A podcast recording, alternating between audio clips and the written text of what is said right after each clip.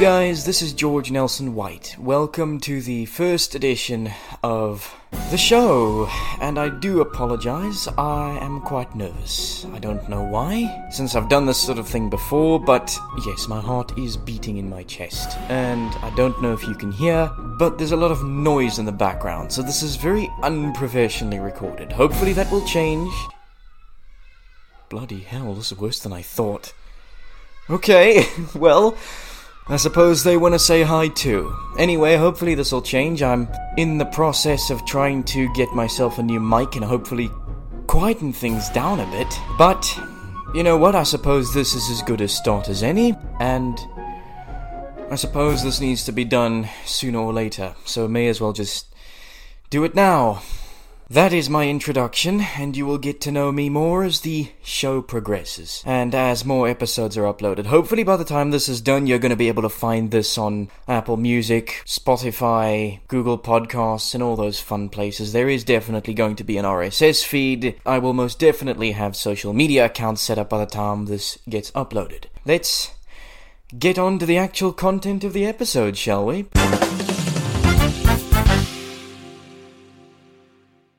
Let's get on to the actual topic of this first, probably badly recorded episode. A few months ago, I produced a review of The Last of Us Part 2. A lot of complications arose. I wasn't able to record it with my normal voice because I was having issues with my mic. And when I finally did produce the review, apart from me having to use text to speech, Turns out that I didn't quite know how to fade audio properly within Goldwave, and so I just ended up mixing the audio instead. As a result, the music and game audio is a lot louder than I'd like it to be. Not awfully so, but no doubt some of you are going to be asking me why I didn't duck it properly. Unfortunately, it was due to my inexperience with fading in Goldwave. I'd never really done it before, not properly up until this point. And so, this is what I came up with. Keep in mind it does use text to speech because I couldn't, as mentioned previously, use my normal voice. The audio is a little louder than I would have liked. But without further ado, or in my case, a don't, let's get on with it.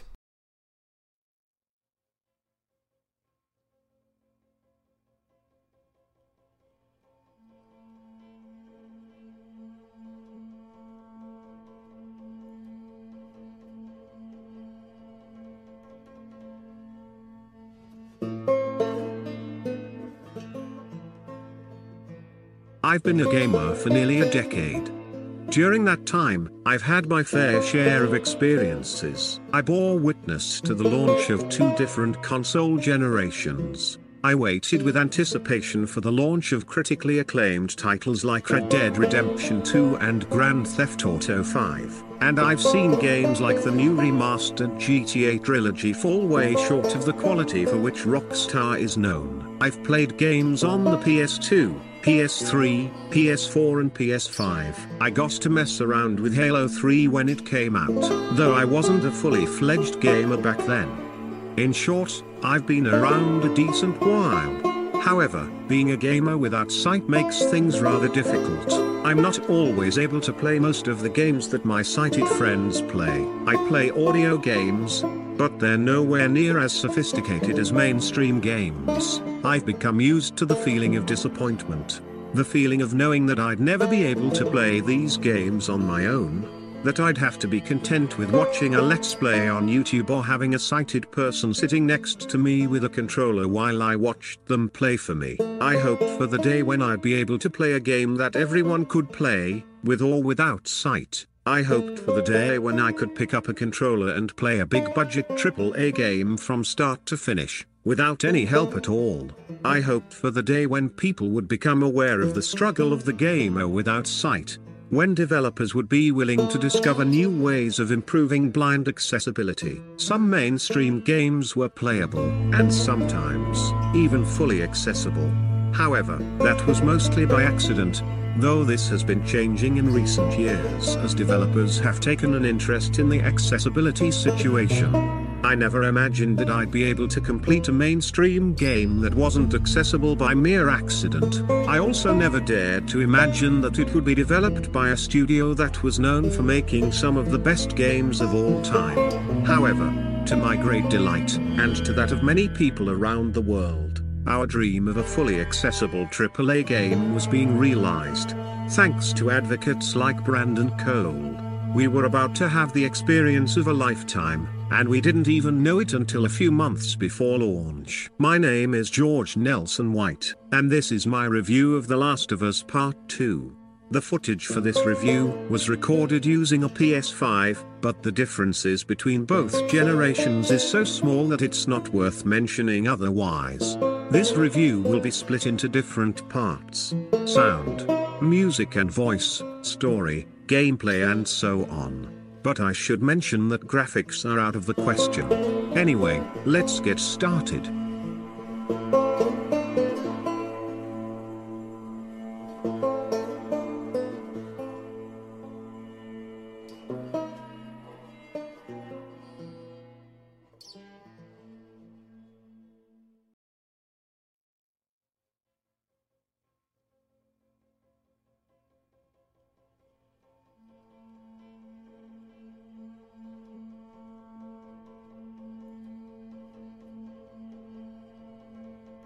Accessibility. Any game that is going to be fully accessible is required to have special accessibility features added to make it possible. For example, instead of getting a visual cue telling us when to dodge an incoming attack, we are instead notified by a sound. Instead of aiming the camera ourselves, the game automatically does it for us by way of the navigation assist. More importantly, these features need to be properly optimized so that we don't get stuck as a result of something over which we have no control, and Naughty Dog absolutely knocked it out of the park. When I first got my copy of the game in June 2020, I was incredibly excited. I'd managed to convince my dad to get me a second-hand PS4, along with a copy of the game. As soon as I returned from the store, I ripped open the packaging of the game, yes, I bought the disc, and immediately dropped the data disc on the floor as I'd never seen a case that had a first disc compartment that wasn't firmly secured to it. I don't know what happened. Praying that the disc was still in working order, I slotted it into the console, excitement and trepidation mounting. Thanking my lucky stars that it worked, I launched the game. This is what I found. Speech language, English. Continue. Resize the markers until they fit in the corners of your screen. Continue. HUD brightness, brightness, HDR. Continue. Here are some common features you may want to adjust before playing. After hearing some sounds that sounded like water, my adventurous spirit reared its head and I pressed down on the D-pad to see what would happen. I was immediately greeted with a female voice announcing text-to-speech. Turning it on revealed that all menus were spoken with TTS. This was, with no better way to put it, absolutely incredible. I explored the setup screen, turning on the blind accessibility preset. I got a look at what the game had to offer in terms of accessibility features, and it was simply astounding. There was everything, from audio cues for every action, to navigation assist to guide me to the next story objective to the ability to remap every button on my controller. Something I'd find myself needing is the controller that came with the console was a knockoff and didn't have a working touchpad, something that I discovered would severely hinder my ability to do the guitar scenes.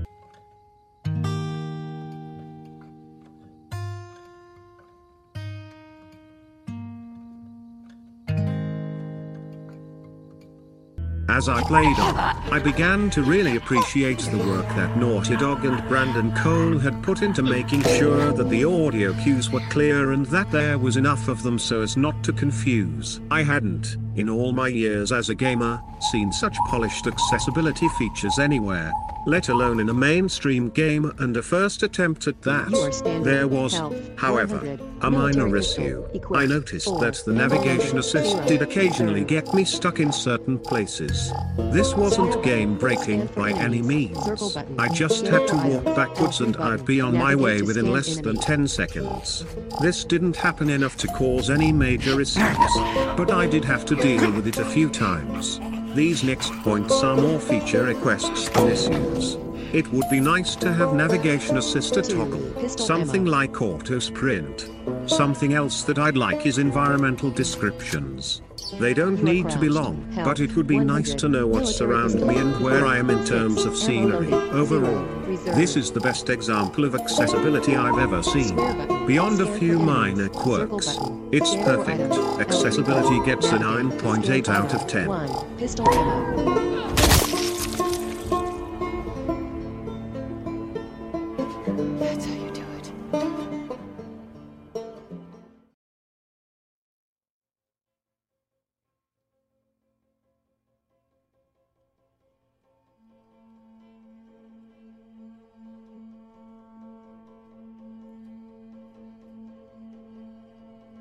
Gameplay The gameplay was exactly what I expected and wanted. Most of the game involved walking around, solving puzzles and some incredible combat. I had no issues with performance at all. Not one single crash. Gameplay was buttery smooth, with no slowdowns or issues. I was able to complete the game three times without any problems or technical issues. Gameplay somehow was able to remain fun, yet familiar. To go pro. They were able to keep things interesting. And there was enough action with which to busy my trigger finger, and I could adjust my playstyle from loud and fast to slow and quiet depending on my mood. Gameplay is getting a solid 9.5 from me.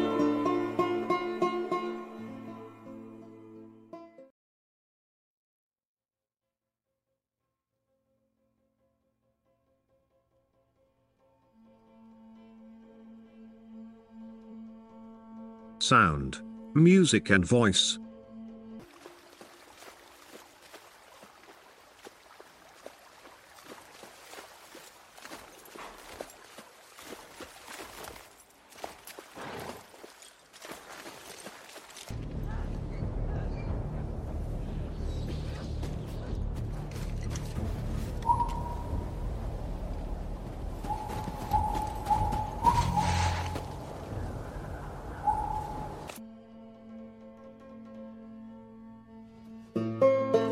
This game, without a doubt, is one of the best sounding games I've ever played. Almost everything sounds just like I'd expect it to in the real world, from your character's footsteps to the sound of a runner getting its head smashed in before it's even had time to scream.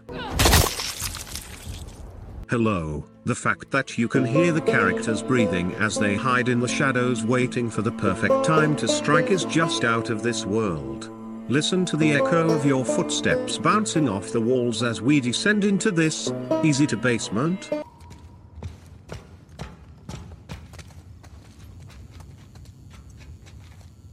Voice acting is perfect. Nothing more to say on that. What the f is wrong with you? Music. Wow, this is great music. The soundtrack also dynamically changes depending on the situation you're in. And that's always cool to see. You'll hear some fast action music during a shootout with some enemies, or you'll hear some gentle guitar strumming as you ride your horse during a conversation with Dina. However, as great as the sound design is, and it's really great, there are a couple things that I can't ignore. Firstly, and I don't know if it's just me, but the audio doesn't seem to have any bass, especially the weapons. They don't sound like weapons at all. The revolver sounds fine, pipe bombs sound great, mines as well. But the pistols, rifle and shotgun leaves a lot to be desired in terms of effect. I'd normally expect those sorts of weapons to sound heavy, weighty and loud. This is especially where the apparent lack of bass is noticeable. I'm going to give the voice work 10. 10, absolutely perfect. Should I say congrats?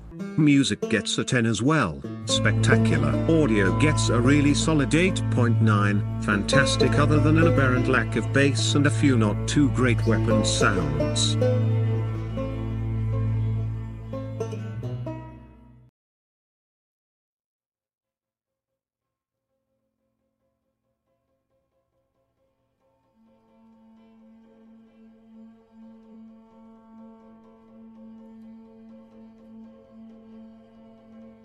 Story?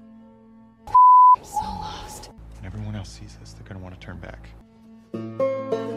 As much as I enjoyed every other aspect of the game, my enthusiasm did not extend to the story. I'm aware that this has become a controversial topic among players, but here's my opinion. Having watched a playthrough of the first game back in 2017 and having heard that part 2 would be accessible, I was really excited for the story. I adored the relationship between Joel and Ellie. I cherished the special moments that so many others loved. I loved her childlike curiosity, her loyalty towards Joel and her badassness. Unfortunately, absolutely none of it carried over. The story started out rather well, until, well, if you played the game, you'll know exactly what I'm talking about. You know, the event that's supposed to set the story in motion? Well, it completely ruined it for me. Also, and this is a minor spoiler, when I found out that I'd have to spend three hours with Abby, I nearly died. I just couldn't stand her for some reason. To be honest, if she died at the beginning of the game, I wouldn't have even batted an eye. How about I work my foot up your ass? They just got it all wrong. With Ellie becoming more aggressive, all those special moments were basically non existent. Beyond a specific moment somewhere near the middle of the game, honestly, the less said about the story, the better. There isn't much to talk about. I'm going to give the story a 3.9. Not entirely sure what else can be said on that front. The answer is a little more complicated than what you might think. While the gameplay, voice work, sound and music are all some of the best, and while there are nowhere near enough words in the dictionary to describe the unparalleled set of accessibility features, one of, if not the most important elements in a Naughty Dog game would have almost certainly brought the entire experience to its knees if it weren't for the outstanding quality of everything else. I realize that this might not be everyone's opinion, but what review would this be if I didn't express my feelings on it? Now for the question, is the game worth it? The answer very much depends from person to person. If you didn't enjoy the first game, then the likelihood of you enjoying this one is quite low. If you don't much care about the story, then it's a resounding yes. The gameplay is absolutely fantastic. If you're looking to play your first ever accessible mainstream game, then what are you still doing watching this? I thought you'd be killing runners already. Overall, if you don't mind about the story, you should definitely give this a try. If the story's all you've come for, well, might I suggest some others? Once again, I'd just like to commend Andy and Brandon Cole on the great work that they did with the accessibility. Without you, I, and thousands of others, would never have had an opportunity to complete a AAA game. Thank you. I've completed it three times, and apparently I still haven't discovered everything. But unfortunately, I'm not gonna be going back to do it again, because as I highlighted in my review, I really didn't like the story. The gameplay, on the other hand, is absolutely fantastic, and I really can't wait for the remake of Part 1 that'll be coming to PS5 on September 2nd, and I will most definitely do my absolute best to review that as close to release as I possibly can. However, time constraints, among a number of other factors, will determine whether that's possible or not. Anyway, that's gonna have to be it for today. Thank you guys so much for checking out this first episode. Please share it with your friends, family, and anyone else who might be interested. And be sure to follow me on Twitter. I will be sure to link that in the description of the podcast. And once again, thank you so much, everybody. I really appreciate it. This has been George Nelson White, and I'll catch you guys in the next one. Have a good day, everybody.